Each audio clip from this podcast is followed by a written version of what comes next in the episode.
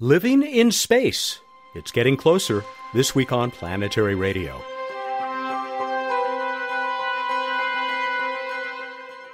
I'm Matt Kaplan of the Planetary Society with more of the human adventure across our solar system and beyond.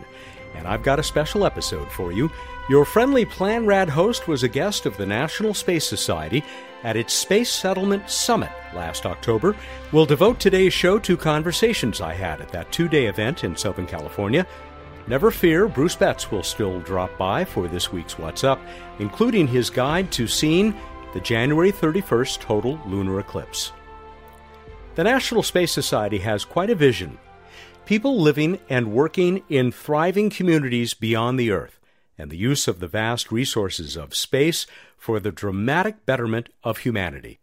Its mission is to promote progress toward that lofty goal. Never before has it seemed so achievable. It's why the Society invited a select group of space leaders to the second Space Settlement Summit. Mark Hopkins helped create the organization more than 30 years ago. He had been a leader of the L5 Society that preceded the NSS and has occupied other leadership positions ever since, serving now as chair of the Society's executive committee. This meeting, the Space Settlement Summit, seems to be right at the core of that mission. Uh, that's exactly right. The fundamental goal of the National Space Society and our precursor organization, the L5 Society, before it, is uh, space settlement and the use of the vast resources of space for the dramatic betterment of, of humanity. You know, we started this all in 1975 when things like space settlement were considered to be pretty crazy ideas. But uh, what has happened in the last few years is that many of these ideas are becoming mainstream due to people like Elon Musk, SpaceX, talking about colonizing Mars, and Jeff Bezos second richest man in the world, talking about millions of people living in space, which are basically our core ideas. So we, we decided that if we're going to continue to be the leader uh, in this uh, area, uh, we need to double down and uh, have uh, a conference which is very specifically aimed at our core idea, space settlement. And then, in a more general and perhaps important sense, the reason space settlement is so important is because the vast majority by orders of magnitude, factors of 100,000 million, of the resources of the solar system lie in space rather than on the Earth. The Sun, for example, puts out 10 trillion, that's trillion with a T, times the amount of energy used by, currently used by the human race. And by tapping into those resources, we can improve the standard of living of all humans by a, a very large factor. You used a phrase when you opened this conference uh, this morning and talked about uh, human destiny or manifest destiny? Yes, various reasons. I'm arguing that the manifest destiny of the human race as a whole is uh, space settlement, uh, because if that's where the wealth is, that's where the resources are. Look, United States has its standard of living, which is about a factor of six uh, above the average of the world, but the uh, median standard of living is much lower than that. The majority of people in the world live at a standard of living which is a factor of 25 below what it is in the United States. And poor people in the world, bottom fourth, live at a standard of living which is one fourth of what it is in the United States. In order to raise everybody up to what the standard of living is in the United States, not to mention improve the standard of living of people in advanced countries like the United States as well, we've got to really increase the size of the human economy uh, by a factor of an order of magnitude at least. And where are we going to get the resources to do that and do that in a way which is environmentally benign? It's increasingly difficult to see how you're going to do that using only the finite resources of Earth. But if we can tap into the near infinite resources of space, then those, these problems go away. If we can just smash the so called limits to growth. Are you excited to see this? I mean, do you see even though it may still only be scratching the surface, do you see things moving the way the NSS has for so many years? How you personally have felt we need to go? Just a couple weeks ago, the Vice President of the United States announced that a major goal of the U.S. human space program would be a return to the moon. This time, it looks like the idea is to stay there permanently. And you do that, and you're setting up, you're setting yourselves up to evolve into a, a lunar settlement. One of the things we're talking about at, at this conference and, you know, statements by Elon Musk, putting a million people on Mars in 40 to 100 years. All this is very much in line with uh, National Space Society, uh, which we've been saying for years. So basically, we're winning uh, which is really cool. Uh, I've been doing this for over 40 years. To uh, see what I've been pushing for so long uh, makes me feel very good. Mark Hopkins of the National Space Society at that group's Space Settlement Summit last October. Many of you will remember author, speaker, and journalist Rod Pyle. He was my guest last February when we talked about his great book, Amazing Stories of the Space Age. Like me, Rod is a longtime NSS member and has worked with that society on several projects, including a new one he told me about when we sat down during a lunch break at the summit. Amazing Stories of the Space Age. Did I get it right? You did. Great, fun, fun book. But you've got another one coming out, and it's part of why you're here today. But you've been involved with NSS for years, right? Yeah, I got involved when it was still National Space Institute back in the mid 80s. And then they merged with the L5 Society, and I stayed active for a while, and then I got pulled off into evil television land and so forth, and came back in the mid mid early 2000s. And it's it's been nice to come back because as you know, during that period of time, we had that kind of false dawn of new space where there were people gathering money and they had different ideas and projects. Not much of it really happened. Then here came SpaceX, and suddenly it became real. And I thought, okay, I got to get back in the fold. So I think things are really taking off, which is one of the reasons why this this is only the second year of this conference. So it's one of the reasons this is happening. I think. This is your next book, right? Is about what's being talked about here uh, and new space. Well, I have four books slated for 2018. the one I'm working on right now with the National Space Society is called Space 2.0, and it is all about the new space age. So, yes, this conference is really relevant to that. And in fact, I'm delaying delivery of the manuscript by a few weeks to make sure I incorporate the latest stuff. So it's been exciting to come here what is planned and what's going on and what some of the new ideas are, and really talking about the NSS at its core has been about space settlement for decades. But part of the discussion that was difficult was to really build a good business case for it. Now, a lot of what we're hearing, including from the National Space Council and a few other places and bits and pieces, is we need a business case, we need infrastructure, we need logistical support, we need a price set for fuels and commodities and water and orbit.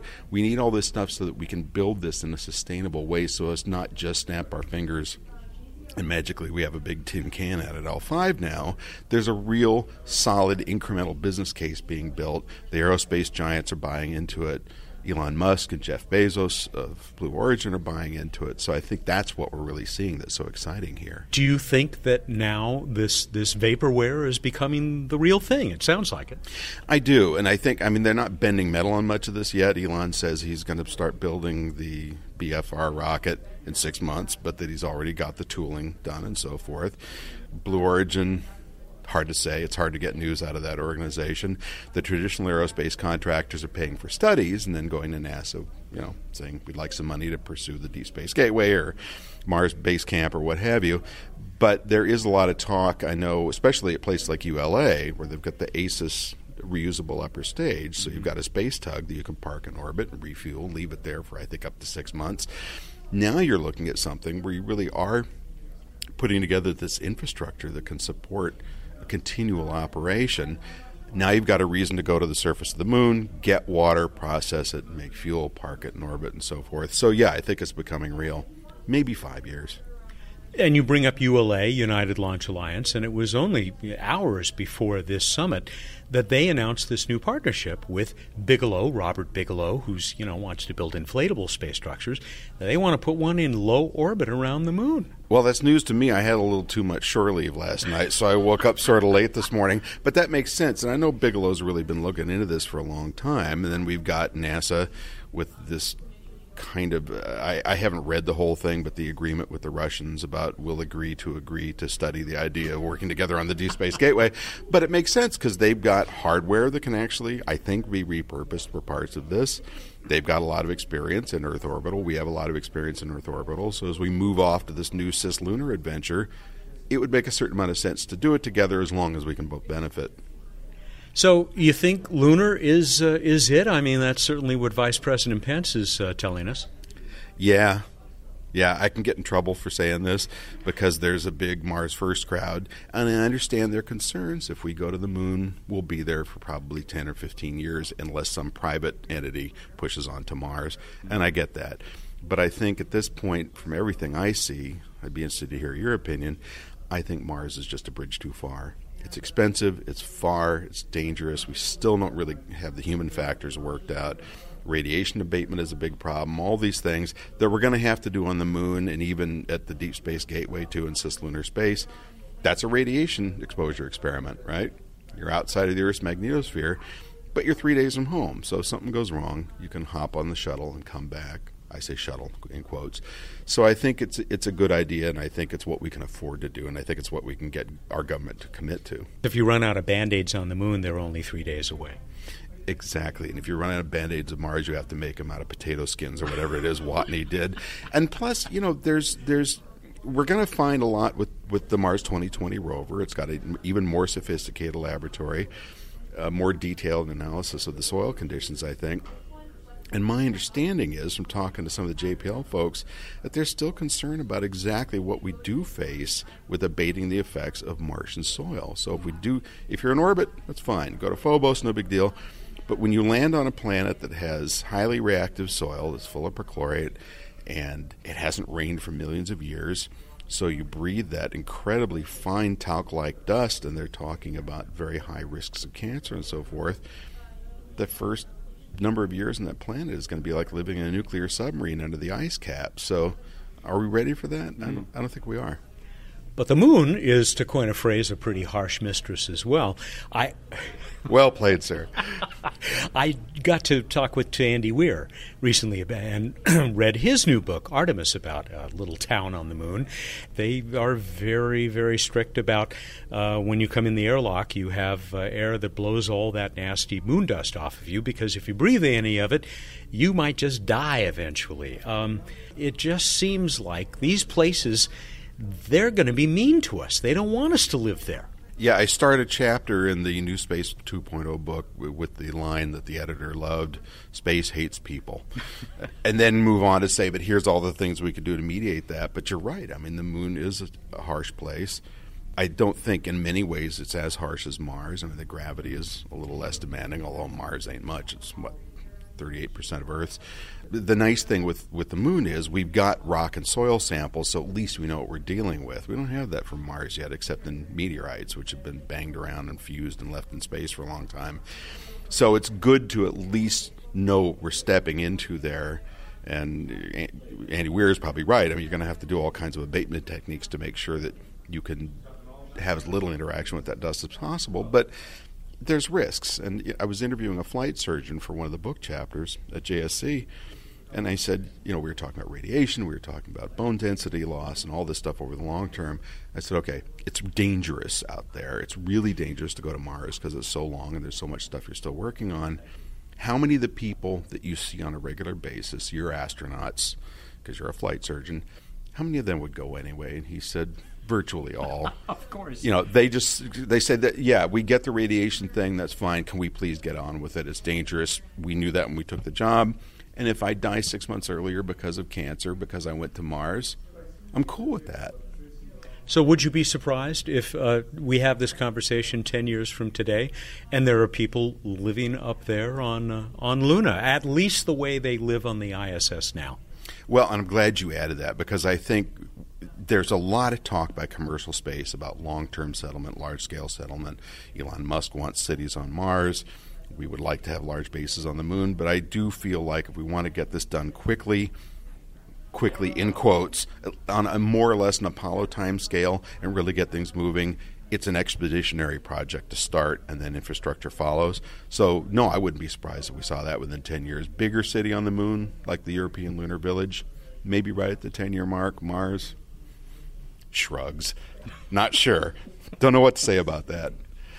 Fun times, though. When does the next one of those four books come out? Space 2.0 comes out mid 2018, and then I have two sequels to Amazing Stories of the Space Age. One is Amazing Stories of the Planets, which should appeal to your crowd, and the other one is Heroes of the Space Age, and those are going to be later in 2018.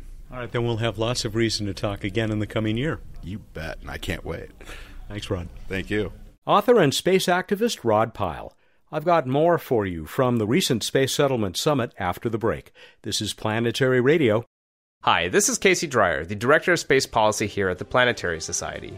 And I wanted to let you know that right now Congress is debating the future of NASA's budget.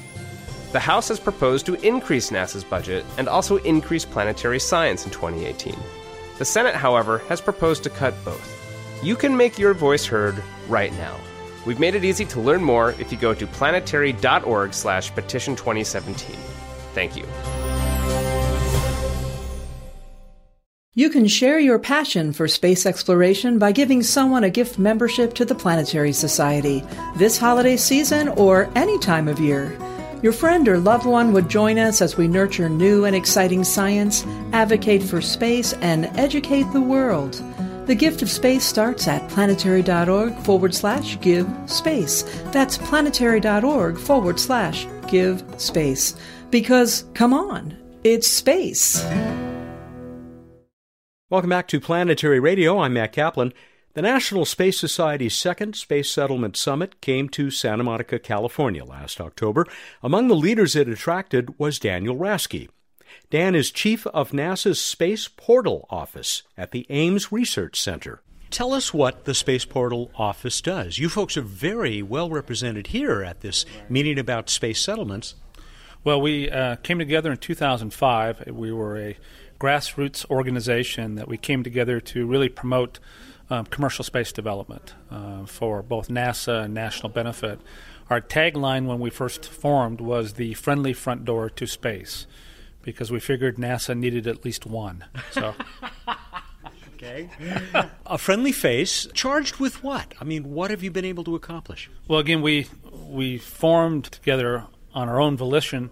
We were four civil servants who were quite interested in commercial space back in mid 2000s. And we saw a lot of opportunity for NASA to partner with the budding commercial space industry to advance capabilities that were important both NASA and the country. And we thought it was being underserved at the time relative to standard NASA programs. And so we came together and said, okay, what can we do to kind of help promote uh, new programmatic structures that would be more receptive and supportive of commercial space. And our big win out of that time was the Commercial Orbital Transportation Services Program, or COTS. Um, it came out of our office, this whole idea of a metrics based approach for space development. Um, in contrast to the standard approach, was something called Cost Plus contracting, which is what uh, NASA does on, on, on most of its very large programs. COTS was, is it fair to say, revolutionary? Oh, absolutely. I am convinced that in part um, we were able to go forward with it because so many people thought it would fail and mm-hmm. thought it would become the poster child for "Don't try this." Okay, and uh, but it actually succeeded famously. Um, was instrumental to the success of SpaceX. Without the COTS program, I don't think Elon would be in the space business right now. Uh, what a different world it would be.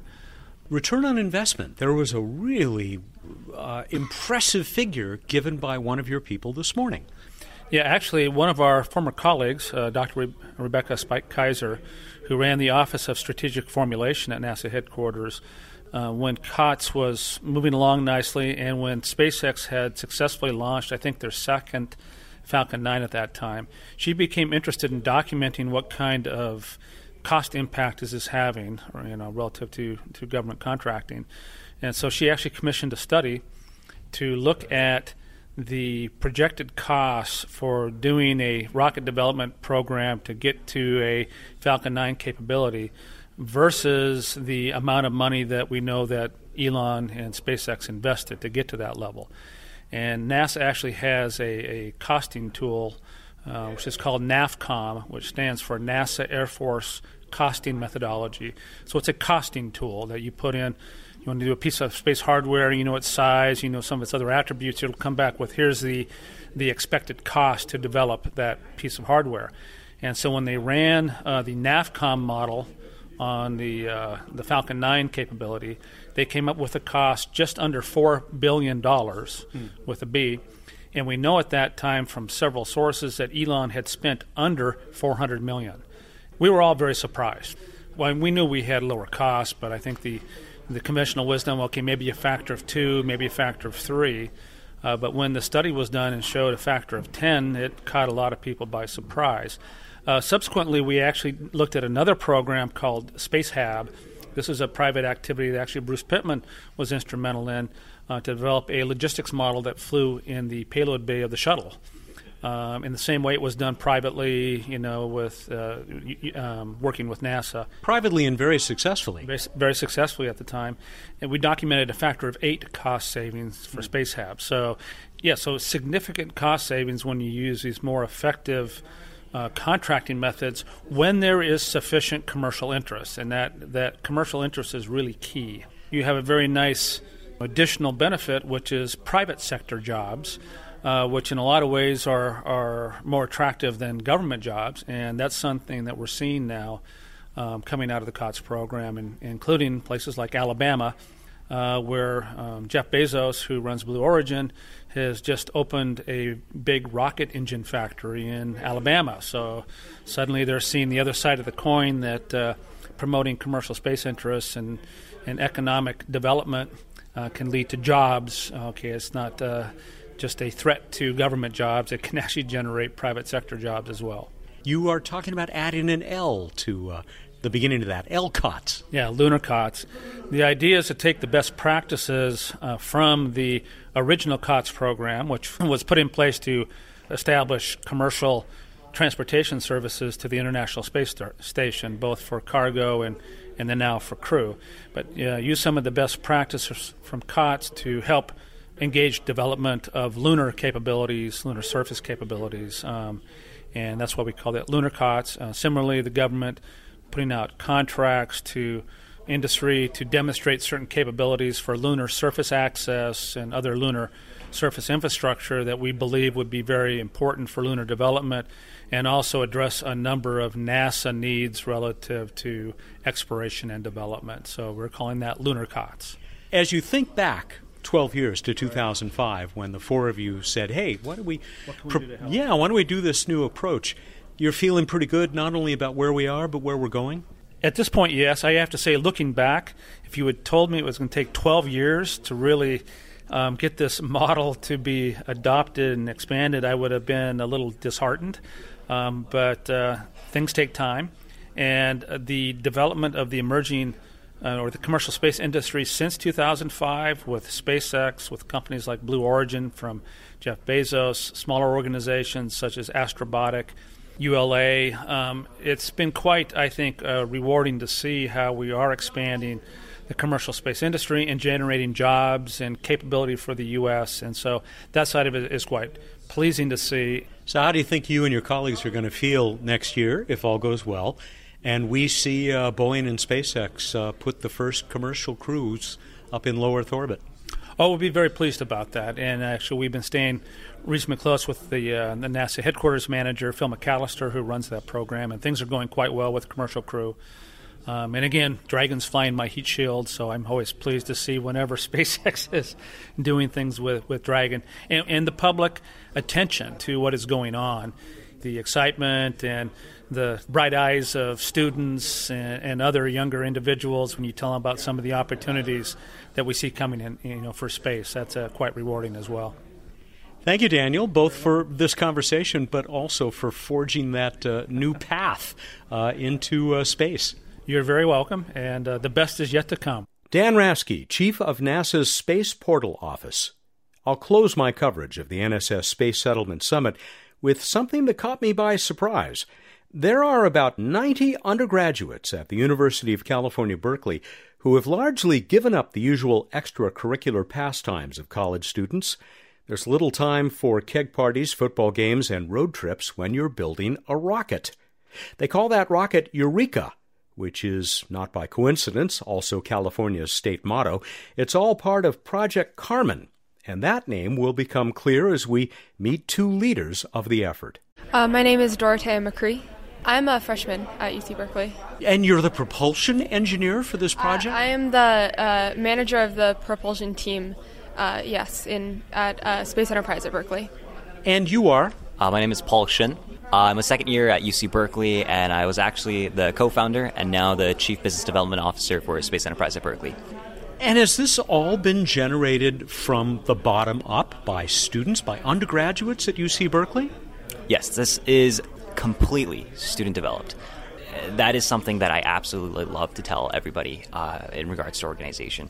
Um, there has been uh, no faculty sponsor in the beginning, no um, professional that came in to help us set this entire organization up. It was completely student led, student motivated, and student driven um, up till this point.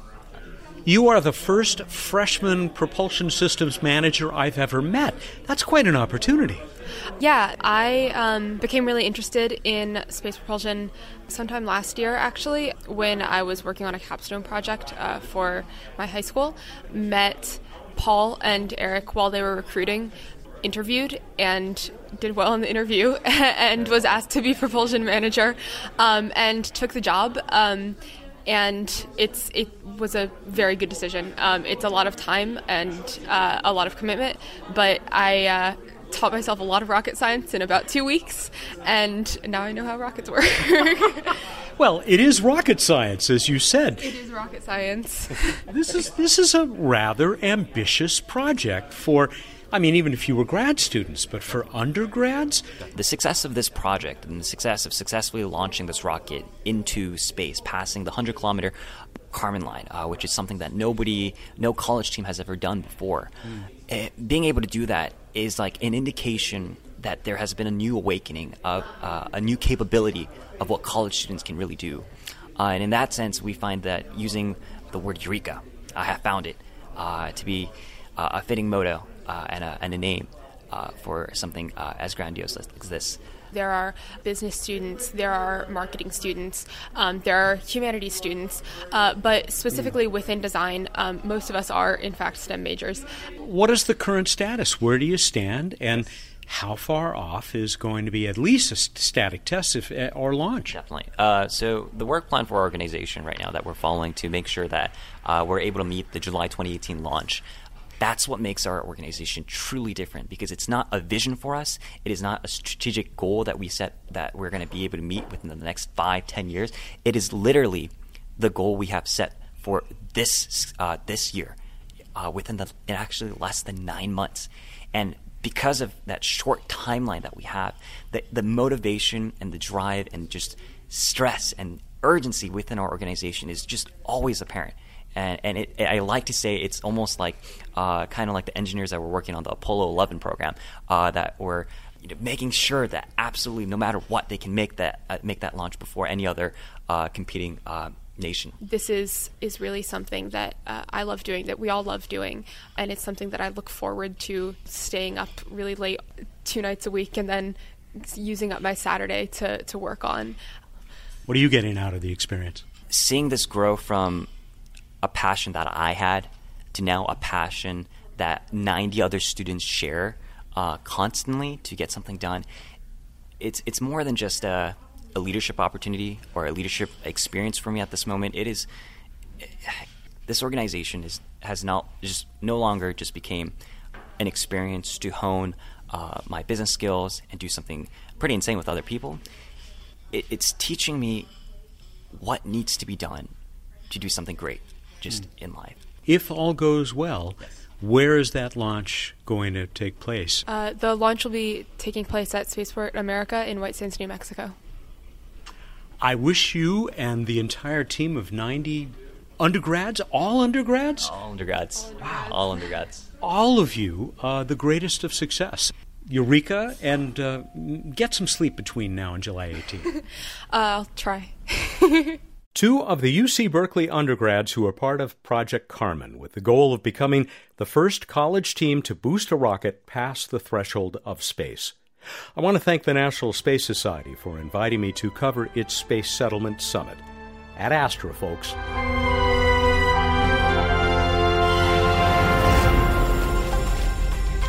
Time for What's Up on Planetary Radio. Bruce Betts is uh, at Planetary Society headquarters. He's the Director of Science and Technology for the Society. Does uh, so much more that we don't need to go into it. It'd take too long because you do so much. Oh. But uh, I'm I'm really glad that What's Up is is on that list. It is indeed, and I enjoy this this part. So let's get right into it, shall we? So we've got Mars, Jupiter, and Saturn in the pre-dawn east, but I want to focus again on the total lunar eclipse visible from Asia, Australia, the Pacific Ocean, Western North America, and Eastern Europe. Here are some times for you. In UT, the partial umbral eclipse. So when you first really start seeing the shadow is 1148 UT on the 31st. Greatest eclipse is 1330 and the umbral eclipse ends at 1511. In Pacific time, that's 348 AM for the beginning of the umbral eclipse, 530 AM for greatest eclipse. And the umbral eclipse would end at 7:11 a.m. So indeed, uh, for even Western America, but certainly Middle Americas, the sun rises before the eclipse ends. Very much uh, something to look forward to. I'm going to try and uh, get up at that hour and uh, and check it out. Good job. Me too. I think. On to this week in space history. Uh, we've entered um, the the dark week of planetary exploration, at least NASA's human program.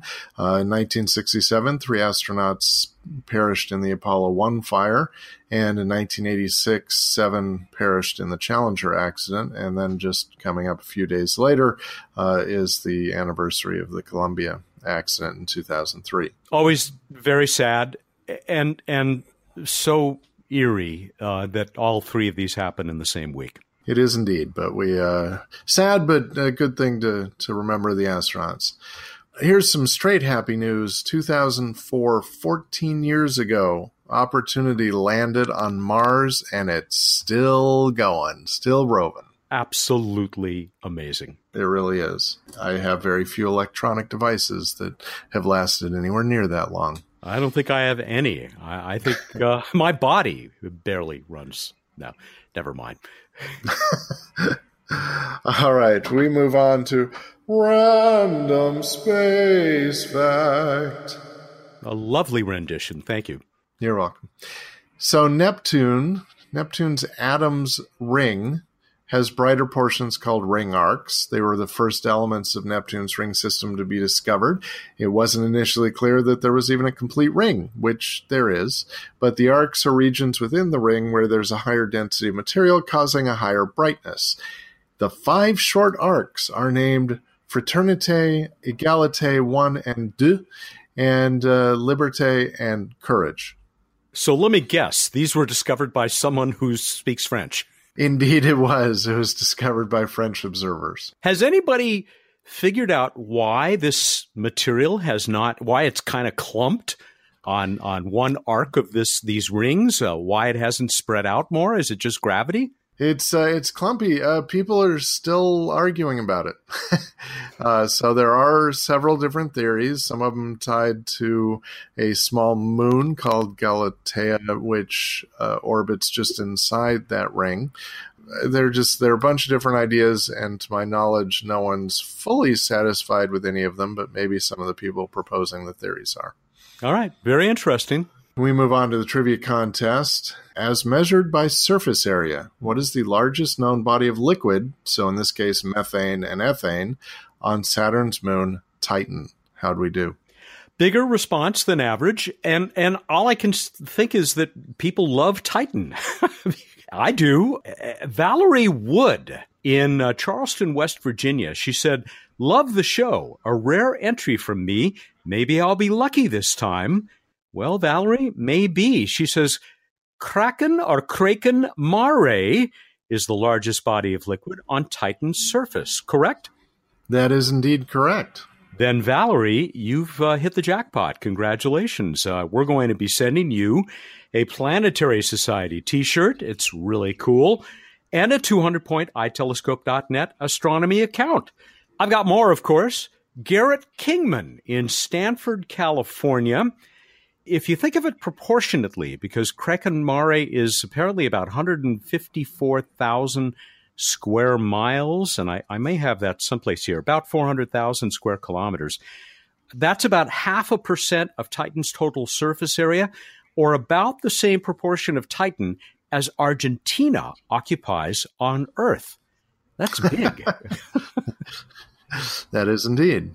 Here's Craig Baylog in uh, Woodbridge, New Jersey, who knows how to get himself mentioned by us on the show. He says that's the equivalent, if his math is correct, of about 12.5 billion LightSail 2 solar sails. that's actually how I think of it. we, of course, are petitioning to make the area of the solar sail the standard measure of area. Uh, and, and, we heard from a whole bunch of people, including Christopher Beck in Williamsburg, Virginia, that uh, it's bigger than the Caspian Sea. That's the biggest sea on Earth, or about the size of five Lake Superiors. Of course, it ain't water. Marcel Jean Krijgsman in uh, the Netherlands, a regular listener, he says, I hear it's lovely this time of year with a balmy 99 degrees Kelvin. Yum. No, it is. It's nice. You can do some uh, sailing and swimming, and actually, none of those things are good ideas. Just uh, bring the dry suit, the the really thick dry suit. Uh, finally, this from Mark Wilson in uh, my own town of San Diego. He says, once the sun sets on Titan, this lake, Kraken Mare, becomes a real night mare. wait a minute. Wait a minute. Okay, there we go. I just don't know how I feel about the fact that you have that now. well, I'll, I'll, try and use restraint. Tell us, what do you got for next time? Back to Neptune's rings. What are the names of Neptune's five principal rings? The names of Neptune's five principal rings. Go to planetary.org slash radio contest. You have until the 31st, the last day of January, that's uh, Wednesday at 8 a.m. Pacific time to get us the answer to this one. And once again, you might win yourself a lovely Planetary Society t shirt with uh, Mars and Earth intersecting in a uh, interplanetary Venn diagram, and a 200 point itelescope.net astronomy account, that worldwide network of uh, telescopes operated on a nonprofit basis on behalf of uh, lots and lots and lots of people, you can donate this to a school, an astronomy club, or uh, keep it for yourself and uh, do some serious sky watching. All right, everybody, go out there, look up the night sky, and think about your favorite ring and your least favorite ring. Thank you, and good night. My favorite ring, it's on my finger. Ah. it really is. I, I like it. Uh, he's Bruce Betts. He's uh, the director of science and technology for the Planetary Society. He runs rings around the rest of us and joins us every week here for What's Up. Have you seen Paul Hildebrandt's great documentary, Fighting for Space? Well, Paul is now producing First to the Moon, the journey of Apollo 8. It will feature extended conversations with the three astronauts who became the first humans to venture past low Earth orbit. You can learn more about the project at Paul's Kickstarter page for the film. Planetary Radio is produced by the Planetary Society in Pasadena, California, and is made possible by its pioneering members. Danielle Gunn is our associate producer. Josh Doyle composed our theme, which was arranged and performed by Peter Schlosser. I'm Matt Kaplan. Clear skies.